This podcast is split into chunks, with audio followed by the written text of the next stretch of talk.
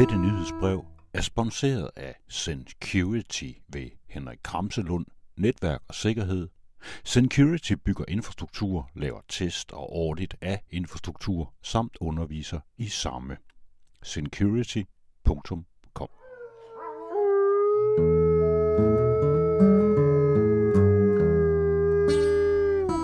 Januar. Ja. Nu. Ah. Dagene er mørke som tv, der er hævet ud af stikkontakter, fordi det ikke længere har internet, og fordi antennekablerne nærmest er smuldret til døde, og fordi det er grimt, og skærmen er knust, og der tegner sig sære mønstre, regnbuer åbenbarer sig der, lys på flydende krystaller.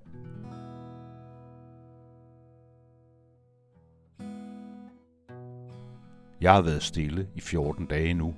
Det er omikrons skyld. Lille O, som det hedder. Omikron i modsætning til omega. Efter et års forsigtighed og ansvarlighed og ikke mindre end tre vaccinestik, så har jeg nu alligevel fået det der covid corona i omikron-modellen, og alle siger, at den er mild, og ja, den ligner da heller ikke noget af det, jeg frygtede sidste år. En hosten, dødt lungevæv op, iltmangel, respirator eller død. Jeg lever skam fint, og jeg har ikke været på hospitalet, og jeg har kun taget tre dage under dyner. Nu går jeg påklædt rundt, men jeg er ret træt og sover tre timer lange middagslure og har en koncentrationsevne som en guldfisk og kører alting hjem på rutinen.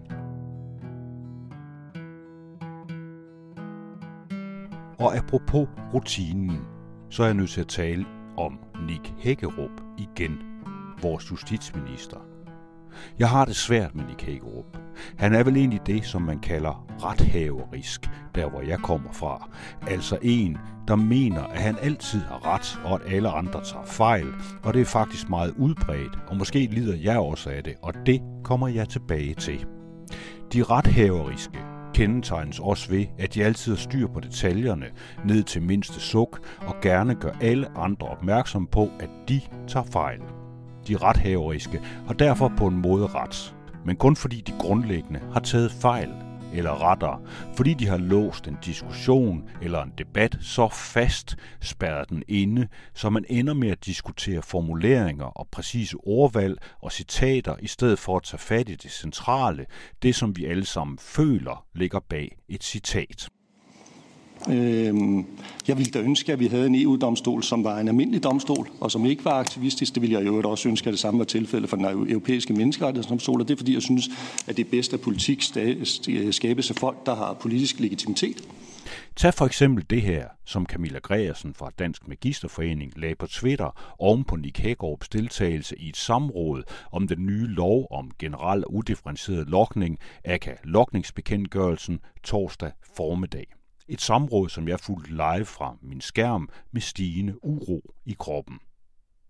Justitsministeren sagde, at de, der går op i ulovlig lokning, er anførselstegn forbrydere og dem, der bor på rockerborge.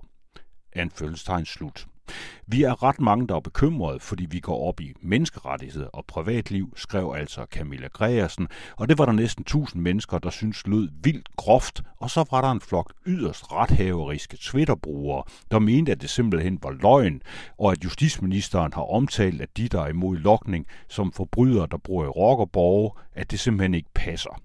En podcastvært og studerende, Lars Harhoff Andersen, kaldte af flere omgange citatet for anførselstegn decideret forkert, anførselstegn slut, og han blev i den grad bakket op af Socialdemokraten Bjørn Brandenborg. Det er jo taget fuldstændig ud af sammenhæng, skrev han. I øvrigt refererede ministeren noget, som Preben Bang tidligere har sagt, anførselstegn slut. En journalist fra det nye 24-7 var også godt i gang med at kalde det her for løgn, men han har nu slettet alle sine tweets. Men hvad var det så, den gode Nick Hækkerup sagde? Jo, anførselstegn begynd.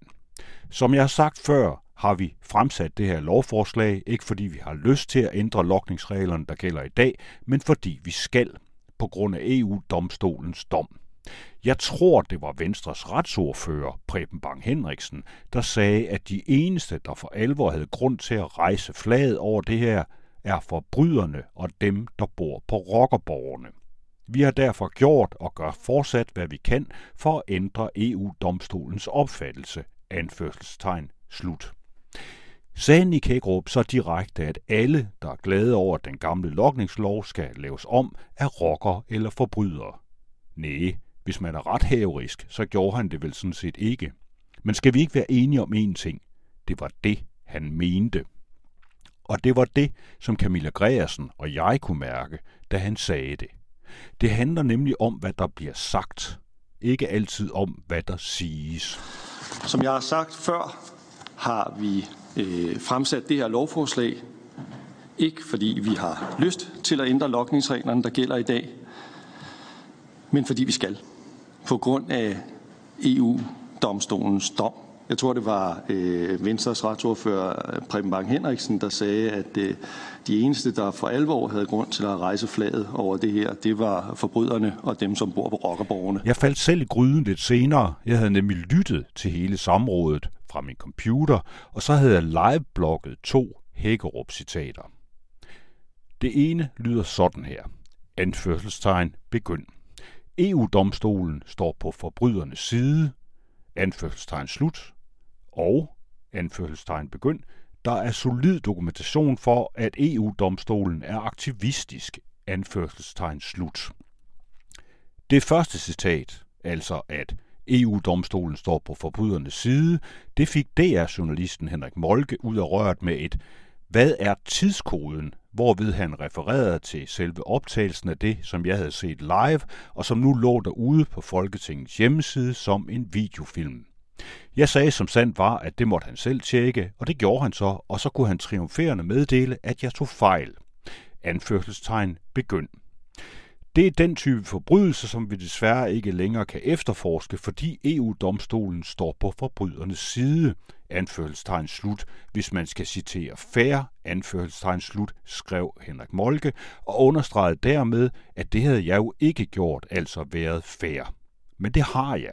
For det sagde han jo. Han sagde det, og han sagde også andre ting, men selv sammenhængen i det her er jo stadig sandt. Men nu bruger vi så i stedet fire tweets på at nå frem til noget andet og glemmer det helt centrale. Nemlig, hvad det her handler om. Hvad Nick Hækkerup mener. Og han mener tydeligvis, at EU-domstolen er både aktivistisk, politisk, og at den dermed står på forbrydernes side. Og her ved jeg godt, at det kan jeg ikke vide noget om. Jeg er, især som en slags journalist med pressekort, men ganske vist ikke tilknyttet et bestemt medie ud over mig selv, forpligtet til kun at skrive helt præcis, hvad Hækkerup og alle andre siger, hører jeg en forarvet flok hyle. Men det er jeg ikke. Jeg er forpligtet til at linke til hele sammenhængen, synes jeg, hvis nogen vil have den. Og så er jeg forpligtet til at finde ud af, hvad essensen er af det, Hækkerup siger. Der er i dag en rethaveriskhed og et citathysteri, der gør det enormt meget, meget svært at nå frem til noget som helst, og at dømme efter for eksempel Danmarks Radios ikke eksisterende dækning af det her samråd, så er det som om journalisterne simpelthen giver op over for alt, der ikke bare kan kopieres fra et direkte tweet eller en Facebook-opdatering.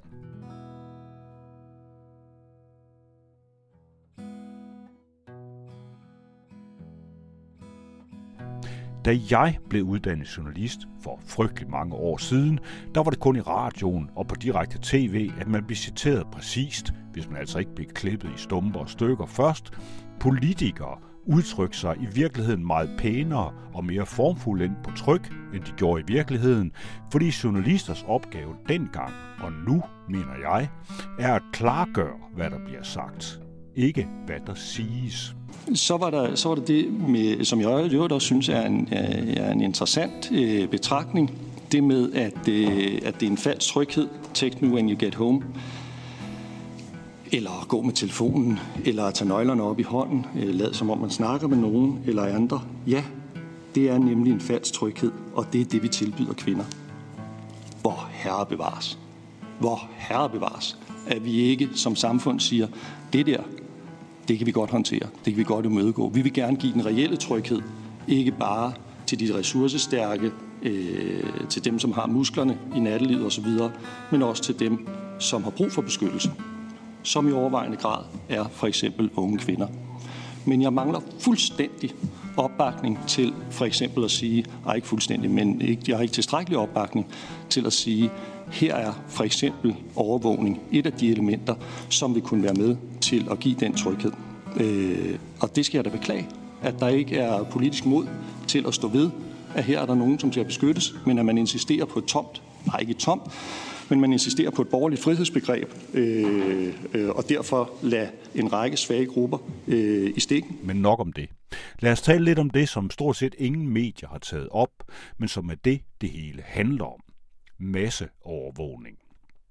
Den her lokningsbekendtgørelse, som EU-retten har kendt ulovligt tre gange, betyder, at danske teleselskaber er tvunget til at gemme, hvem du ringer og sms'er med, og hvor du er henne imens og en række oplysninger omkring dit brug af internettet, som angiveligt ikke betyder det helt store, da de ikke er særlig præcise. Men det hele, det bliver gemt i et år, og det gælder alle danskere, og politiet kan hive de her oplysninger ud af teleselskaberne med en dommerkendelse, der må siges at være ren rutine at få, og det gør de hele tiden. Men hjælper det så noget? Well, de, som Hækkerup plejer at kalde aktivister, sådan nogen som mig, og sådan nogen åbenbart som EU-domstolen, og som han glædeligt sammenligner med forbrydere i rockerborge ved at citere Preben Bang Henriksen uden at tage afstand fra citatet. Ja, de har længe efterlyst statistikker på brug af de her data, og om man faktisk har opklaret noget via den her vej ved at samle data om alle borgerne i hele Danmark hele tiden i et helt år, uanset om de har gjort noget i forvejen.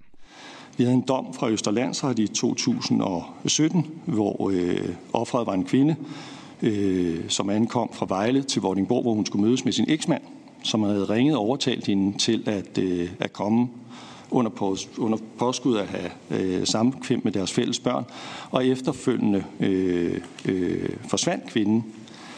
Livet er ikke blevet fundet, øh, men øh, gerningsmanden blev dømt blandt andet på baggrund af indhentede teleoplysninger i tyndt befolkede områder, øh, dømt for drab, dømt for usømmelig omgang med lig. Hvad vil der ske med den kvinde fremadrettet? Ja, nu er hun så død jo, men, men øh, hendes øh, søstre, det er dem, der svigtes med den, øh, med, med, øh, med, øh, med den regulering, som, øh, som vi risikerer inde i her. Der var også en lang række sager med hjemmerøverier. Øh, det var en dom fra Østerlandsret 2020, omfattende kriminalitet begået af, af omrejsende kriminelle i, i grupper i, øh, i 2017. Øh, en, en udenlandsk gruppe blev dømt i 2020 øh, for 25 grove øh, hjemmerøverier og for ulovlig frihedsberøvelse. Der var jo at tale om helt overvejende øh, sårbare og svagelige ofre i flere dele af landet. Sydøstjylland, Sjælland, hovedstaden også i det her tilfælde blev de pågældende dømt på grund af omfattende teleoplysninger i tyndt befolkede områder, hvor der fremadrettet med målrettet lokning formentlig ikke var samme adgang til de lokkede oplysninger. Og sådan kunne vi jo blive ved. Det er det her, der er konsekvensen af det, som EU-domstolen tvinger os til. Jeg kan afsløre, at det kstiber med data, der beviser, at det her er et effektivt middel, hvilket i den grad kan forklare, hvorfor Nick Hækkerup hele tiden taler om voldtægter, mor og hjemmerøverier, mens han i en uendelighed gentager, at lokning af hele befolkningen er et utrolig vigtigt værktøj for politiet. Et politi, der har mere end svært ved at forklare, hvordan, hvor meget og hvorfor. Det bliver efter min mening endnu værre, når Hækkerup så pludselig taler om unge kvinder, der er bange for at gå på gaderne, og som nu får det endnu værre, hvis lokningen holder op. Hvis det argument skal holde, ja, så har unge kvinder jo været rasende trygge indtil nu. Og har han måske ikke glemt, at det først er bagefter, man måske kan se, hvilken gerningsmænd, der har overfaldet eller voldtaget en, hvis der altså stadig findes en gadekriminel, der er dum nok til at have sin egen telefon på sig, mens de laver kriminalitet. Men vi nærmer os en slutning. Og nu vil jeg selv være hyper rethaverisk, for det her, det ved jeg, jeg har ret i, og det gider jeg simpelthen ikke at diskutere. Vi er nødt til at tale om tillid. Tillid til borgerne, fra statens side. Og den slags, det bliver altså ikke større af, at man overvåger os alle sammen hele tiden. Tvært imod. Jeg kender ingen, der kan have noget seriøst imod alvorlig overvågning af en regulært mistænkt eller en gruppe mistænkte, hvor man kan skaffe beviser og dommerkendelser, og hvor det bagefter vurderes, om det er rimeligt, at man har rodet rundt i deres telefoner og computer og fundet ud af, hvor de har været og hvem de har været sammen med. Den er fin, og det mener EU-domstolen sådan set også. Men det er, siger jeg, højt. Ikke det Danmark, jeg godt kan lide. Hvis vi skal til at vende os til, at det altid for evig tid skal være sådan, at staten skal vide, hvor jeg har været henne og hvem jeg har været sammen med, uanset om jeg har gjort noget forkert eller ej. Uanset formålet med det her, så er det klamt og farligt, og ja, det er fuldkommen som i Stasi-Østtyskland, og der gider jeg ikke at bo. Punktum. Det er også ulovligt med den her masseovervågning, heldigvis. Uanset hvad, og uanset hvordan Nick Hækkerup formulerer sig.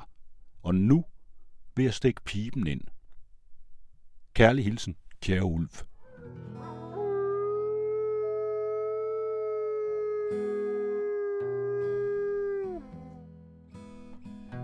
PS. Det her nyhedsbrev var sponsoreret af Henrik Kramselund og Security, test og audit af infrastruktur samt undervisning i sammen. Hvis du også sponsorer nyhedsbreve, så send mig en mail. I've had dreams that weren't just dreams.